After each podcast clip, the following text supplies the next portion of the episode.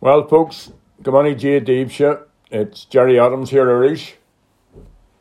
You know, dates can evoke powerful memories for all of us. The birth or death of a loved one, a wedding, a new job, a joyous family occasion, a tragedy. And some memories can be so strong that it's as if we are still there now. The smells, the noise, the fear, the joy, or the sadness. March the 1st, the date I pen these words, is one of those dates for me. Forty years ago, at around this time, Bobby Sands refused his breakfast and commenced his first day of hunger strike. This was the second hunger strike in six months. In the first day of his prison diary, Bobby wrote, I have considered all the arguments and tried every means to avoid what has become the unavoidable. It has been forced upon me and my comrades by four and a half years of stark inhumanity.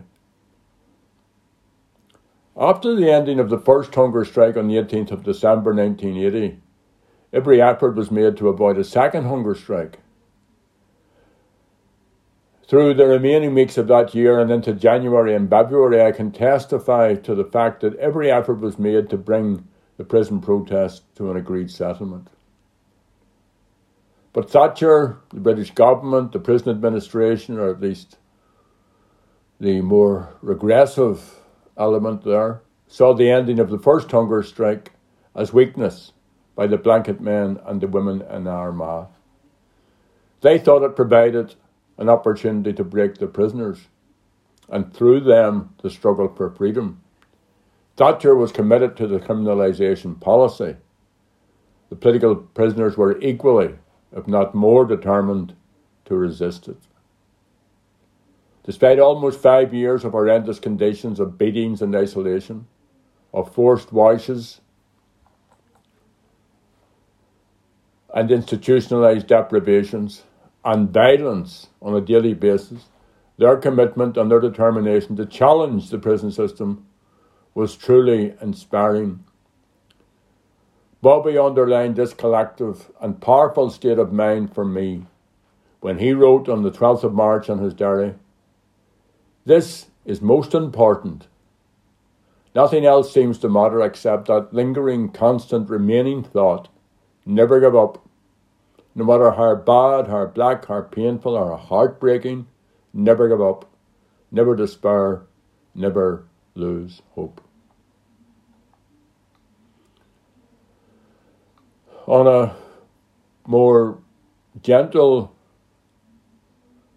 topic, I've always enjoyed walking, especially with a dog or dogs. And as youngsters, my brother Paddy, Joe McGee, my friend, our friend, and I would tramp the Black Mountain above Ballymurphy and beyond. The enjoyment of walking with dogs, especially across open fields or hills, has remained with me all my life. Sometimes we walk to Glenaven, which is a good old track out on the loch shore. Later we graduated from walking to cycling, later again on a Honda, Honda 50. Joe and I often went to Glenaven and up and down and around all the countryside of that part of Lough Neagh but we would always spend some part of our day walking.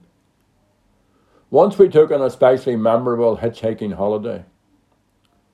We persuaded a van driver for Eason's newsagents to pick us up early and take us to Derry.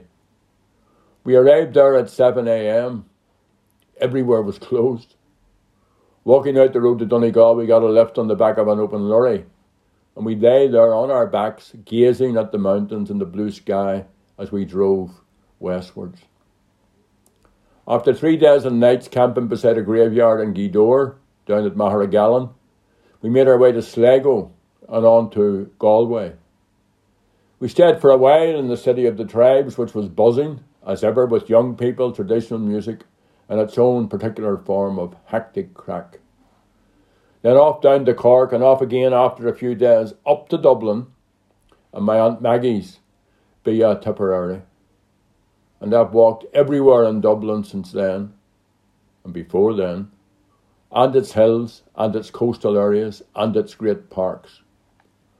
I also got to know Leitrim well, walking most of the area around Ballinamore and up round Drumshanbo and Slieveney around, in the company of John Joe McGurn. I find it to be a most beautiful part of Ireland. But wherever I walk, whether in Meath, on the hill of Tara, across the Cooley Mountains, up Gullion, round the cages of Long Kesh, or to the top of Errigal and Muckish, or in Wicklow or Kerry or on foreign shores, I always return to the Belfast Hills. I was reminded of this by last week's Dúlra column in the Andersonstown News. It was the story of Oran Kelly and his amazing discovery that pine martens have returned to the Belfast Hills. The pine marten is an Irish mammal which was forced to move further and further west by the cutting down of forests and woods. Our friend Sean McBraddock, who lives in Leitrim, constantly posts photos of pine martens in his part of the world, but none have been seen here for generations. The pine marten likes trees. It's no surprise, therefore, that its name is Cut Cran, the cat of the tree, or the tree cat. or Oran found evidence of, of the presence he was convinced of pine martens in the Belfast Hills last September. He's studying animal, animal management and he persuaded his course tutors at Belfast Met to undertake a research project to prove or disprove his contention. He set up camera tracks and to his joy he caught the image of a pine marten late one night in January. So Gogarja Hesakara, very well done. And well done also to all those who have made the Belfast Hills a success story for walkers and lovers of archaeology and fauna and birds and other wildlife. The view across Belfast is striking. On a clear day, you can see the Mourne Mountains, the hills of South Armagh, the Cooleys, and on a very good day, the Sugarloaf Mountain in Wicklow, and to the northwest, the hills of Tyrone. You can also see the Scottish, Cumbrian, and Welsh uplands to the east. You can see Scotland on a clear, clear day. 30 years ago, it was also different. An MP's letter, which I wrote at the time and sent back to me last week by Ballymurphy exile and Dermot Hill, brought all this back. Another Dermot Hill resident, the late Terry Enright Sr., a leading campaigner, was our most prominent mountain man then. The British by that time controlled most of what had been our playground as children. They controlled much of the land above West Belfast. In 1991, I called for the mountain range from Colin Mountain across the Divis and Black Mountains to the Cave Hill to be cleared a conservation area and developed as a nature reserve and parkland. In June 1999, Sinn Féin sponsored a conference on land use in West Belfast. I told the audience that there is a need to conserve the natural environment. Sinn Féin has consistently supported proposals to maintain the bog meadows and to end quarrying on the Black Mountain. We have, with others, proposed the development of a regional park on the Belfast Hills for the benefit of all our citizens. These natural attributes are both our heritage and our legacy. They need to be conserved for future generations to enjoy and explore. During this time, many local community groups and environmental campaigners, like the late Terry Enright, campaigned hard to preserve the hills, to stop the quarrying on the mountain. Part of this included an annual Belfast Hills Walk, which attracted thousands At the same time, there was a campaign to demilitarise the hills to return land the British military had stolen from the local community and for the British military presence on Divis Mountain to end. The demand was for the British Ministry of Defence to gift the site at Divis Mountain to the Belfast Hills Trust.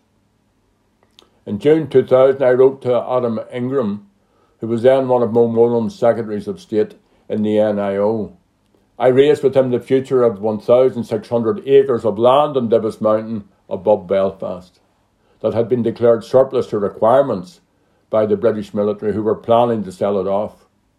I said in my letter, if this land is now available, I would suggest that consideration should be given to handing it over to a body which would open up its potential and provide managed access for the people of Belfast, while at the same time conserving the natural beauty and wildlife of this landscape. Subsequently, I raised the issue with Mo Mowlam and with Tony Blair, the British Prime Minister. Mo Mowlam was the British Secretary of State, and I used to meet her regularly at Hillsborough House. We would walk often on a Sunday in the grounds there. She told me she hoped to open the gardens up to the public someday. Thankfully, she succeeded. We also discussed ways of making the Belfast Hills a parkland. She undertook to find a way to do this. Eventually, she came back with a suggestion about the natural, about the National Trust. After two years of intense lobbying, it was announced in September 2003 that the National Trust had been successful in buying Divis Mountain with the support of the Heritage Lottery Commission and the Environmental Heritage Service. The Trust outlined its plans to open access on the mountain for the people of Belfast to enjoy. The Belfast Hills project has never looked back. It stretches from Boomers Hill and the Colin Mountain in the west across to the Black Mountain, Divis Mountain, to Squires Hill, to Cave Hill, and then to Carnmoney. The numbers of people who walk the hills now every week is amazing. In fact, so many want to enjoy the serenity and beauty of the hills that parking has become a real problem at the Divis Road entrance. And recently, Paul Maskey, the local MP, has been negotiating for the provision of additional facilities. Getting the balance right between the rights of the local people and the popularity of the hills is a challenge, especially in pandemic times. The development of the Belfast Hills in the interests of citizens is a success story. But much more is possible. It is possible to continue to enhance the facilities, the educational and environmental potential, and the accessibility to the public, and to continue to see this significant natural resource developed in the interests of future generations. We owe a lot to Terry Enright and the other stalwart mountain men and women. So sin é sin ma méid an seachtain seo go an tá libse go leor.